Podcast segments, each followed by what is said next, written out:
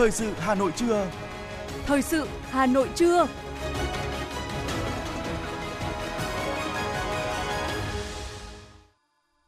Thanh Hiền và Lê Thông xin được đồng hành cùng quý thính giả trong 30 phút của chương trình Thời sự trưa nay, thứ hai ngày 7 tháng 11. Những nội dung chính sẽ được đề cập đến trong chương trình. Thủ tướng Chính phủ Phạm Minh Chính dự và phát biểu chỉ đạo tại buổi lễ hưởng ứng Ngày Pháp luật Việt Nam năm 2022. Lãnh đạo thành phố Hà Nội đặt hoa tưởng niệm tại tượng đài Vladimir Ilyich Lenin. Hà Nội phát sinh 58 ổ dịch với hơn 1.300 ca mắc sốt xuất huyết trong tuần qua. Phần tin thế giới có những tin chính, Triều Tiên cảnh báo đáp trả cuộc tập trận giữa Mỹ và Hàn Quốc. Thái Lan có thể vượt mục tiêu thu hút 10 triệu du khách quốc tế.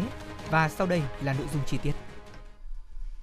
Thưa quý vị các bạn, Hội đồng phối hợp phổ biến giáo dục pháp luật Trung ương tổ chức lễ hưởng ứng Ngày Pháp luật Việt Nam năm 2022. Thủ tướng Chính phủ Phạm Minh Chính dự và phát biểu chỉ đạo tại buổi lễ. Cùng dự có các ủy viên Bộ Chính trị, Bí thư Trung ương Đảng, trưởng Ban Nội chính Trung ương Phan Đình Trạc, Tránh án Tòa án Nhân dân tối cao Nguyễn Hòa Bình, các ủy viên Trung ương Đảng, Phó Chủ tịch Quốc hội Nguyễn Khắc Định, Bộ trưởng Bộ Tư pháp Lê Thành Long, Phó Chủ tịch Thường trực Hội đồng phối hợp phổ biến giáo dục pháp luật Trung ương, lãnh đạo các ban bộ ngành đoàn thể ở Trung ương và đại diện lãnh đạo một số địa phương.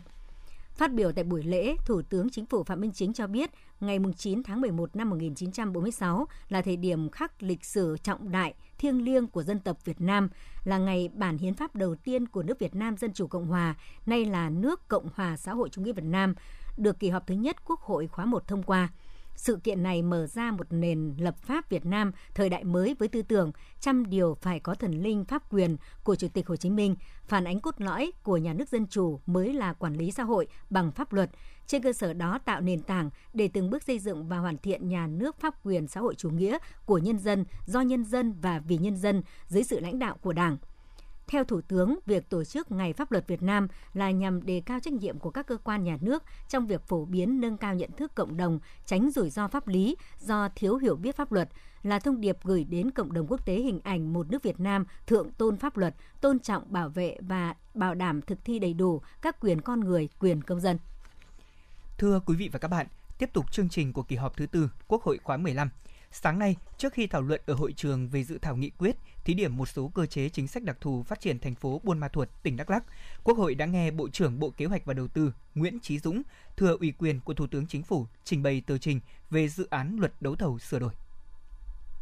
Dự án luật đấu thầu sửa đổi với mục tiêu tiếp tục tạo dựng khung pháp luật đầy đủ, đồng bộ, thống nhất về đấu thầu, mua sắm sử dụng nguồn vốn nhà nước, kịp thời tháo gỡ khó khăn vướng mắc trong quá trình thực hiện luật, khắc phục tình trạng đấu thầu hình thức, nâng cao tính cạnh tranh, công khai, minh bạch, hiệu quả kinh tế trong hoạt động đấu thầu.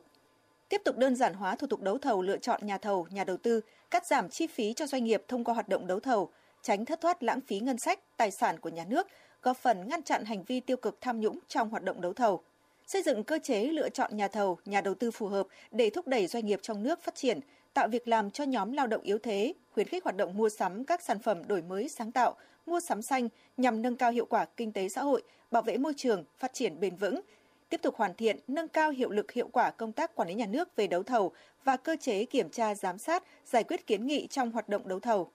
Báo cáo thẩm tra dự án luật đấu thầu sửa đổi do chủ nhiệm Ủy ban Tài chính Ngân sách của Quốc hội Nguyễn Phú Cường trình bày nêu rõ,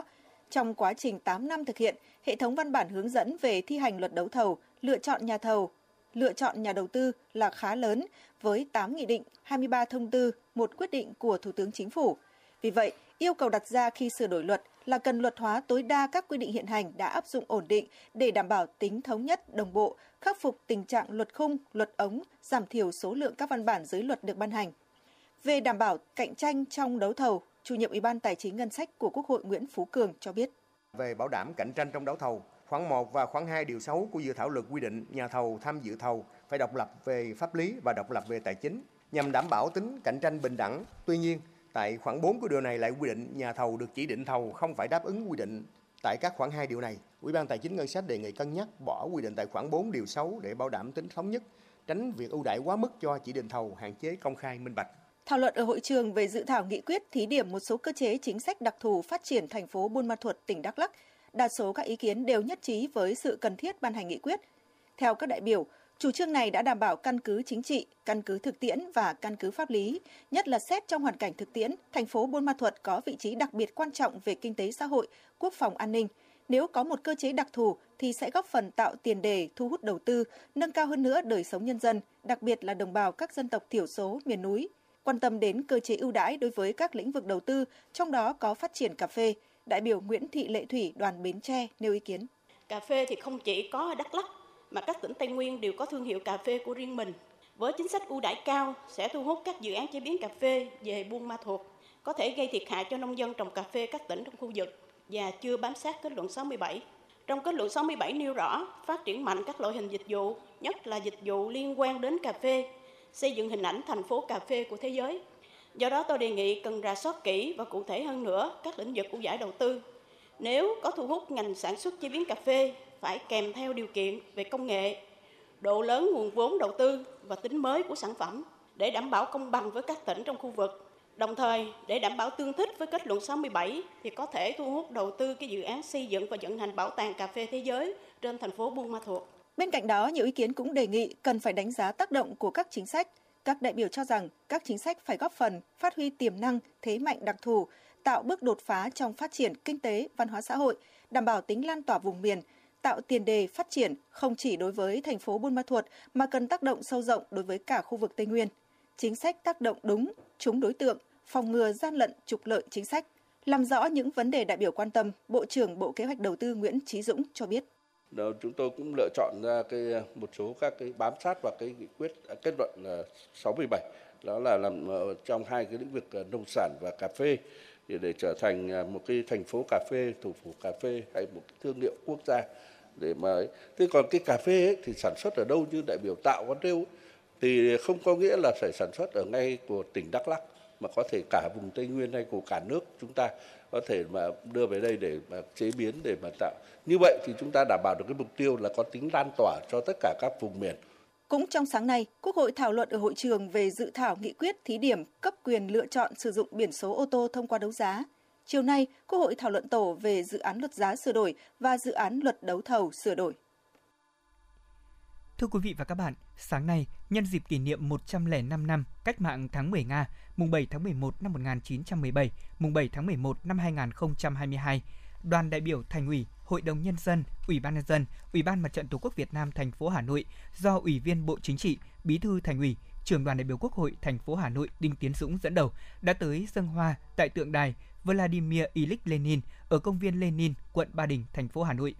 Cùng tham gia đoàn có các đồng chí, Ủy viên Trung ương Đảng, Phó Bí thư Thường trực Thành ủy Nguyễn Thị Tuyến, Phó Bí thư Thành ủy, Chủ tịch Ủy ban nhân dân thành phố Trần Sĩ Thanh, các đồng chí Ủy viên Ban Thường vụ Thành ủy, Phó Bí thư Thành ủy, Chủ tịch Hội đồng nhân dân thành phố Nguyễn Ngọc Tuấn, Chủ tịch Ủy ban Mặt trận Tổ quốc thành phố Nguyễn Lan Hương cùng lãnh đạo các sở, ban ngành của thành phố Hà Nội. Trước tượng đài Vladimir Ilyich Lenin, các đồng chí lãnh đạo thành phố đã bày tỏ lòng thành kính, tưởng nhớ công lao to lớn của Vladimir Ilyich Lenin, nhà lý luận chính trị kiệt xuất, vì lãnh tụ lỗi lạc của giai cấp công nhân và nhân dân lao động toàn thế giới, người bảo vệ và phát triển chủ nghĩa Mark trong điều kiện chủ nghĩa tư bản chuyển sang giai đoạn đế quốc chủ nghĩa, người sáng lập nhà nước Xô Viết, nhà nước công nông đầu tiên trên thế giới và lãnh đạo nhân dân Liên Xô bắt tay vào xây dựng chủ nghĩa xã hội hiện thực. Các đồng chí lãnh đạo thành phố nguyện tuyệt đối trung thành với chủ nghĩa Mark Lenin và tư tưởng Hồ Chí Minh, cùng đoàn kết một lòng, kiên định thực hiện lý tưởng và con đường cách mạng vô sản, xây dựng thủ đô và đất nước ngày càng giàu đẹp, văn minh, hiện đại.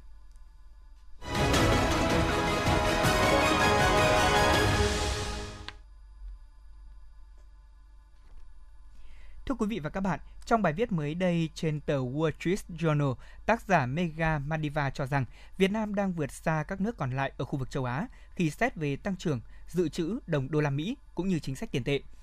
Nhờ đầu tư vào cơ sở hạ tầng và tự do hóa thương mại mạnh mẽ cùng với mức lương tương đối rẻ, động lực sản xuất của Việt Nam vẫn nguyên vẹn. Việt Nam cũng có lợi thế về xuất phát từ vị trí tăng trưởng đáng ngưỡng mộ khi tăng vọt 13,7% so với cùng kỳ hàng năm trong quý vừa qua nhờ xuất khẩu sang Mỹ đã tăng mạnh. Ngoài ra thì Việt Nam dường như không bị ảnh hưởng bởi cơn bão giá lương thực toàn cầu vì đây là một trong những nhà sản xuất và xuất khẩu gạo hàng đầu trên toàn cầu.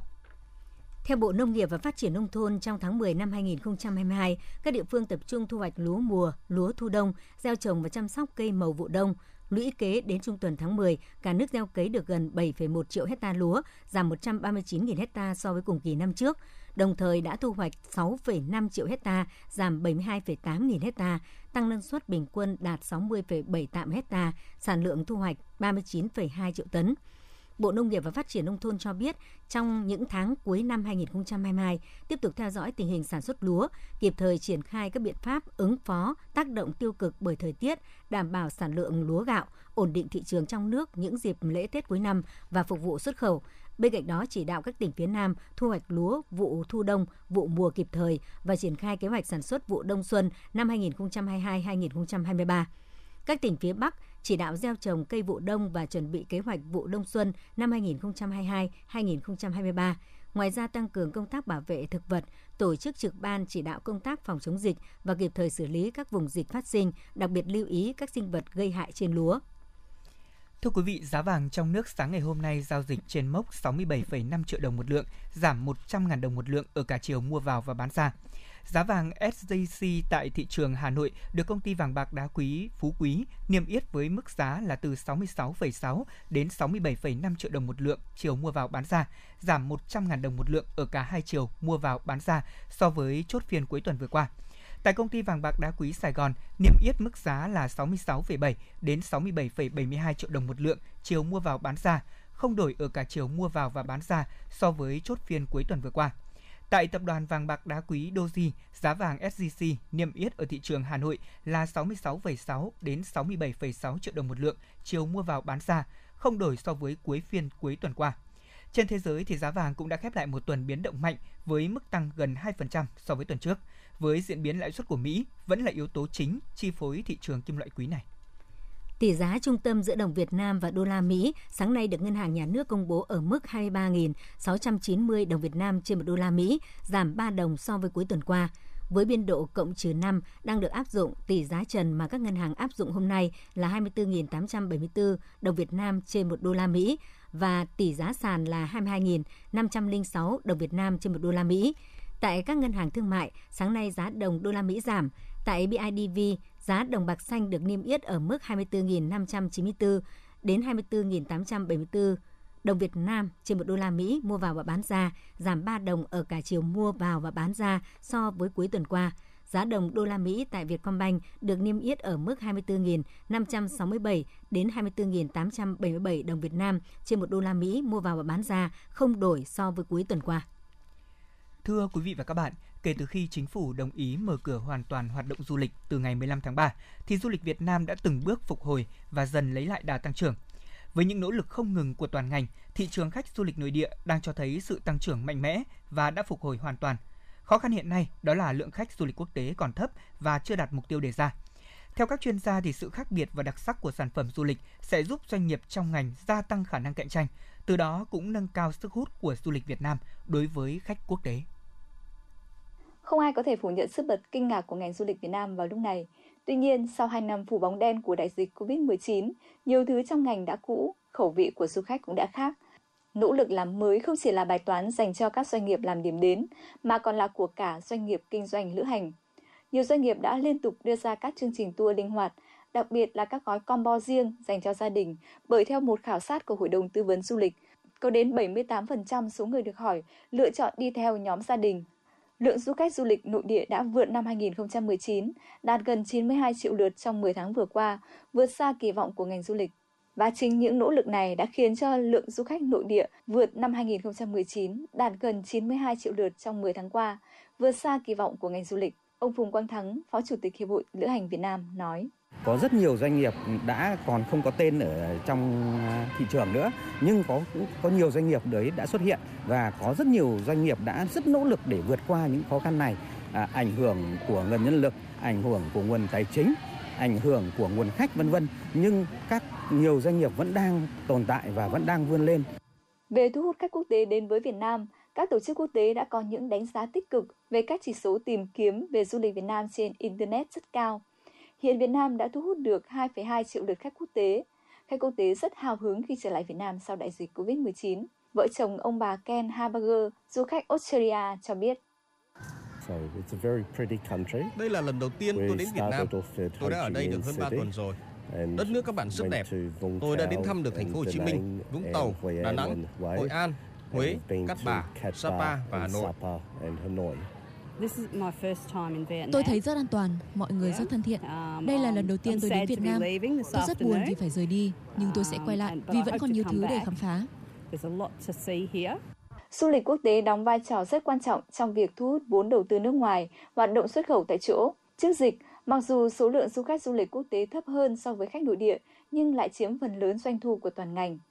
Do các nguyên nhân khách quan, lượng khách quốc tế đến với Việt Nam vẫn chưa đạt như kỳ vọng. Ông Phạm Văn Thủy, Phó Tổng cục trưởng Tổng cục Du lịch nói: Thông thường khách du lịch quốc tế đến với Việt Nam là thường vào cái thời điểm từ giữa tháng 10 cho đến tháng 4 năm sau. Đấy là cuối đầu. Thứ hai nữa là vấn đề của khu vực và quốc tế có những cái biến động làm cho cái lượng khách du lịch trong cái thời gian vừa qua đến Việt Nam đang còn khiêm tốn. Nhưng hy vọng rằng trong thời gian tới với cái việc mà quảng bá thương hiệu của chúng ta, xúc tiến quảng bá thông qua các cơ quan đại diện của chúng ta ở nước ngoài. Đến thời điểm này, so với các nước trong khu vực ASEAN thì số lượng khách đến Việt Nam không nhiều, nhưng cũng hơn một số nước như Philippines, Campuchia, song lại thấp hơn Thái Lan, Malaysia. 70% lượng khách quốc tế mà Việt Nam hướng đến là thị trường Trung Quốc, sau đó là Hàn Quốc, Nhật Bản và đang bị phụ thuộc vào chính sách phòng chống dịch COVID-19 của các nước này. Hiện tại, các sản phẩm du lịch của chúng ta khá đa dạng như du lịch làng nghề, miệt vườn, sinh thái, nghỉ dưỡng, thăm di tích lịch sử. Gần đây có sản phẩm kết nối các di sản Việt Nam với các nước khác. Tổng doanh thu từ khách du lịch 10 tháng đầu năm của nước ta đạt 425.000 tỷ đồng. Con số nói lên sự nỗ lực của toàn ngành sau hơn 2 năm gần như tê liệt vì dịch bệnh. Du lịch Việt Nam đang từng bước phục hồi trở lại. Ngoài thu hút khách nội địa và khách quốc tế, thị trường outbound cũng đang rất sôi động. Lượng khách có nhu cầu làm visa đi du lịch tăng vọt.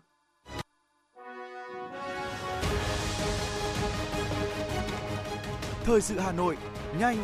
chính xác, tương tác cao. Thời sự Hà Nội, nhanh, chính xác, tương tác cao.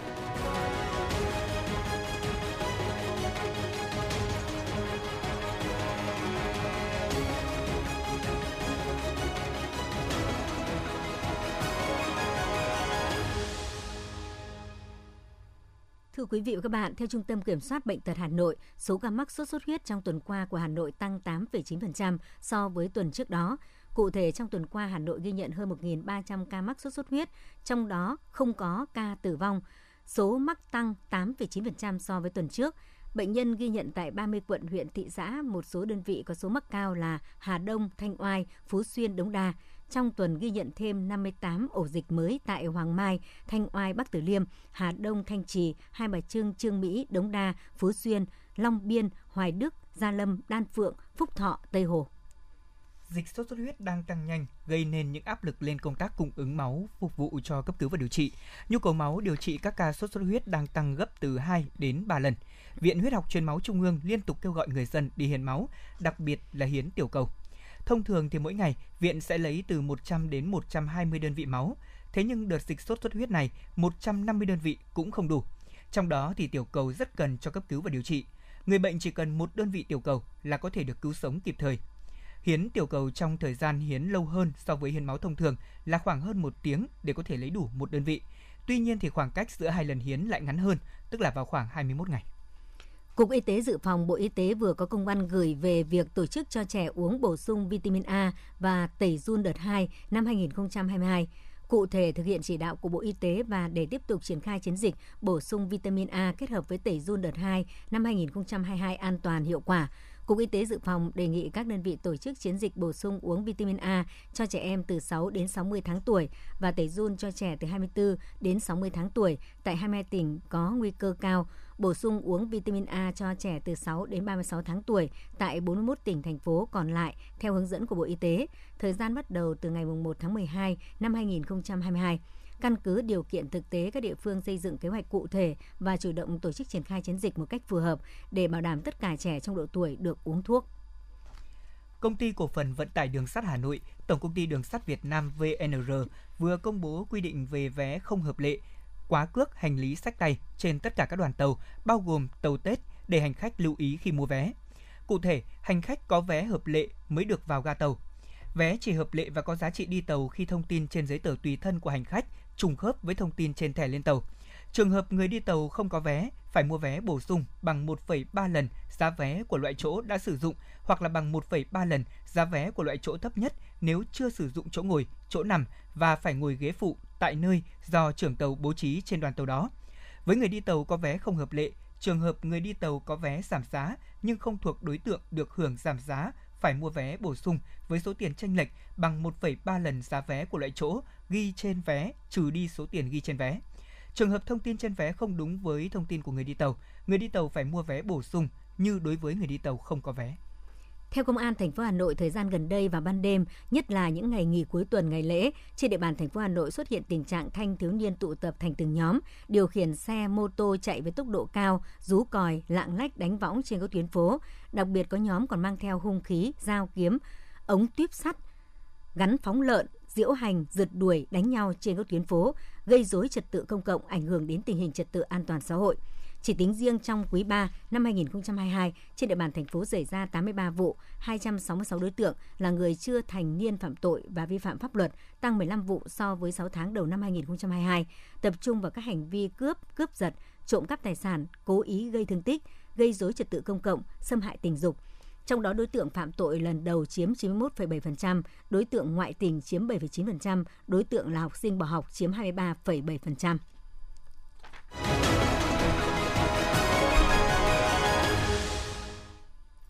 Xin chuyển sang phần tin thế giới, hãng thông tấn Trung ương Triều Tiên ngày hôm nay đưa tin quân đội Triều Tiên cùng ngày chỉ trích các cuộc tập trận không quân hồi tuần trước của Hàn Quốc và Mỹ là một cuộc tập trận nguy hiểm và khiêu kích công khai và quân đội Triều Tiên sẽ tiếp tục đáp trả bằng các biện pháp quân sự áp đảo và kiên quyết. Hãng thông tấn Trung ương Triều Tiên cũng cho hay những hoạt động quân sự vừa qua của nước này là câu trả lời rõ ràng cho những động thái quân sự khiêu khích của đối phương.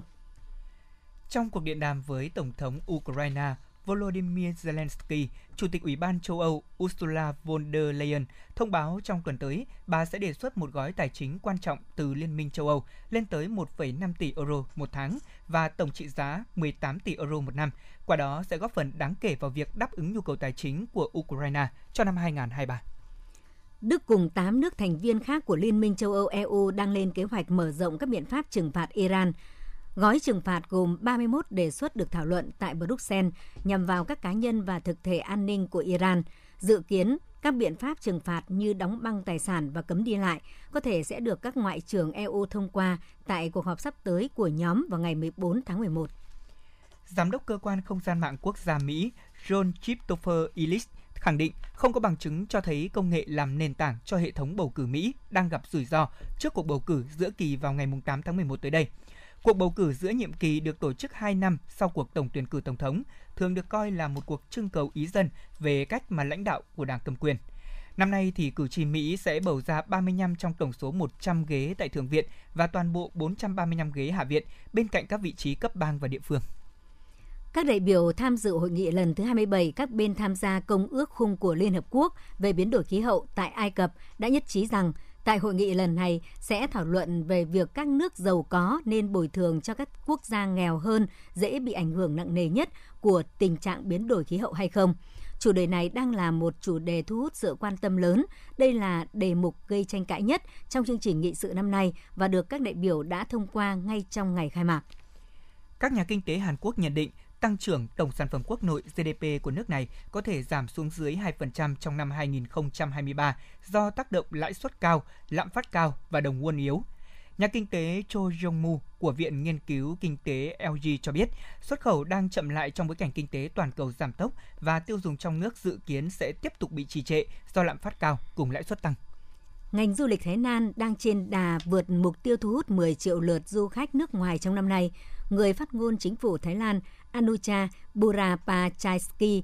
cho biết tính đến ngày 30 tháng 10, nước này đã đón 7,56 triệu lượt khách nước ngoài. Dự kiến trong hai tháng còn lại của năm nay, Thái Lan sẽ đón thêm ít nhất 3 triệu lượt khách quốc tế nữa nhờ sự trở lại mạnh mẽ của du khách đến từ Malaysia và Ấn Độ.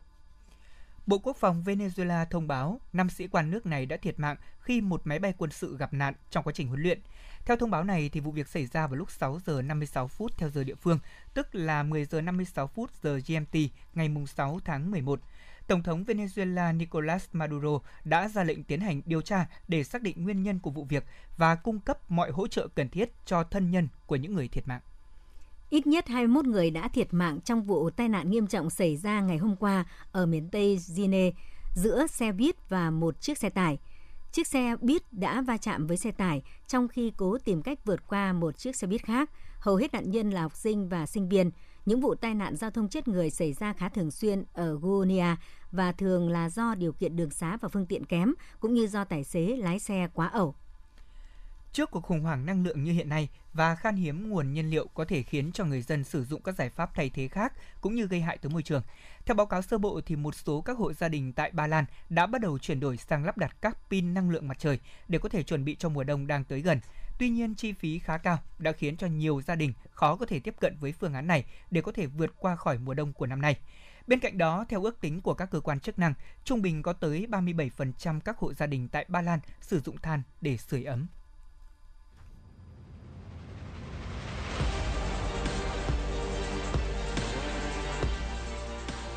Bản tin thể thao. Bản tin thể thao.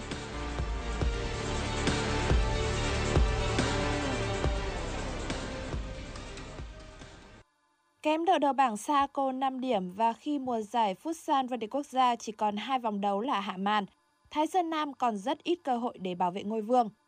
Dẫu vậy, thầy trò huấn viên Phạm Minh Giang vẫn chơi đầy quyết tâm. Bằng chứng là ở mỗi hiệp đấu, các nhà đương kim vô địch ghi liền 3 bàn thắng với các pha lập công của Cổ Trí Kiệt, Lý Đăng Hưng và Đặng Phi Tiến. Sang hiệp 2, Đăng Hưng hoàn tất cú đúp bên cạnh hai bàn thắng của Nguyễn Mạnh Dũng và Trần Văn Vũ để ấn định chiến thắng 6-0. Như vậy Thái Sơn Nam rút ngắn khoảng cách với Saco xuống còn 2 điểm. Trong khi đó ở trận đấu gặp Savinet Khánh Hòa, Sài Gòn FC đã bị dẫn trước 1-2 sau hiệp 1. Huỳnh Duy Phong và Trương Minh Tú là hai cầu thủ ghi bàn cho Savinet Khánh Hòa. Bên kia chiến tuyến, Đặng Phương Hạnh giúp Sài Gòn FC gỡ lại một bàn. Bước sang hiệp 2, kịch bản đã đảo chiều. Chỉ trong vòng 20 phút, Hồ Khánh Duy đã lập hat-trick bên cạnh Phương Hạnh hoàn tất cú đúp và bàn thắng của Trần Việt Đức giúp Sài Gòn FC ngược dòng thắng Trung cuộc 6-2. Đại diện đến từ Futsal Thành phố Hồ Chí Minh cân bằng số điểm với Thái Sơn Bắc nhưng thi đấu nhiều hơn một trận. Huấn luyện viên Eric Ten Hag sắp xếp Ronaldo đá chính trở lại ở cuộc so tài với Aston Villa tại vòng 15 ngoại hạng Anh, đồng thời trao cho tiền đạo 37 tuổi băng đội trưởng. Hàng tấn công với Ronaldo, Marcus Rashford hay Alessandro Garnacho còn chưa có cú dứt điểm nào thì lưới của Manchester United đã rung lên hai lần chỉ sau 11 phút. Hai bàn thắng của đội chủ nhà được ghi do công của Jacob Ramsey và Lucas Digne ở phút thứ 7 và 11. Hy vọng được thắp lên cho Manchester United ở cuối hiệp 1 với pha lập công của Luke Shaw. Tuy vậy đến phút 50, Oli Watkins đã thoải mái đi bóng ở cánh trái, rồi trả ngược để Ramsey đặt lòng tung nóc lưới De Gea, nâng tỷ số lên 3-1. Đây cũng là kết quả cuối cùng của trận đấu. Manchester United dậm chân ở vị trí thứ 5 với 23 điểm sau 13 trận, kém đội xếp trên Tottenham 3 điểm. Grabien là người lập công duy nhất ở trận đấu giữa Chelsea và Arsenal. 3 điểm có được giúp pháo thủ chính thức lấy lại ngôi đầu bảng ngoại hạng Anh từ tay Man City, còn Chelsea bị đẩy xuống vị trí thứ 7. Novak Djokovic bước vào trận chung kết giải quần vợt Paris Master với việc nhắm đến danh hiệu thứ 7 tại đây. Tay vợt người Serbia khởi đầu đầy thuận lợi trước đối thủ trẻ 19 tuổi người Đan Mạch, Holger Rune khi có break ở game thứ tư và thắng 6-3. Sang set thứ hai, Djokovic nhập cuộc với lợi thế dẫn 4-0 ở game đối thủ cầm ra bóng. Tuy nhiên, tay vợt hạng 18 thế giới không ngần ngại chơi đôi công ở cuối sân, nhiều lần đẩy tay vợt người Serbia vào thế khó. Một break là vừa đủ để Rune thắng set 2 với tỷ số 6-3. Set 3 là cuộc rượt đuổi đầy hấp dẫn giữa cả hai tay vợt. Bước ngoặt của trận đấu đã đến khi Hogerun bẻ game ra bóng của đàn Anh ở game thứ 11. Tận dụng cơ hội đó, tay vợt 19 tuổi đã thắng 7 năm trong set 3, qua đó lên ngôi tại Paris Master 2022. Đây cũng là lần đầu tiên anh vô địch một giải Master 1000. Dự báo thời tiết vùng châu thổ sông Hồng và khu vực Hà Nội chiều và tối ngày 7 tháng 11. Vùng đồng bằng Bắc Bộ, chiều nắng đêm không mưa, nhiệt độ từ 22 đến 29 độ. Vùng núi Ba Vì Sơn Tây, chiều nắng đêm không mưa, nhiệt độ từ 21 đến 28 độ. Ngoại thành từ Phúc Thọ tới Hà Đông, chiều nắng đêm không mưa, nhiệt độ từ 22 đến 29 độ. Phía Nam từ Thanh Oai Thường Tín đến Ứng Hòa, chiều nắng, đêm không mưa, nhiệt độ từ 23 đến 29 độ. Mê Linh Đông Anh Sóc Sơn, chiều nắng đêm không mưa, nhiệt độ từ 21 đến 28 độ. Trung tâm thành phố Hà Nội, chiều nắng đêm không mưa, nhiệt độ từ 23 đến 29 độ. Quý vị và các bạn vừa nghe chương trình Thời sự trưa của Đài Phát thanh và Truyền hình Hà Nội. Chỉ đạo nội dung Nguyễn Kim Khiêm, chỉ đạo sản xuất Nguyễn Tiến Dũng, tổ chức sản xuất Xuân Luyến, đạo diễn Kim Oanh, phát thanh viên Thanh Hiền Lê Thông cùng kỹ thuật viên Quang Ngọc thực hiện. Hẹn gặp lại quý vị và các bạn trong chương trình Thời sự 19 giờ tối nay.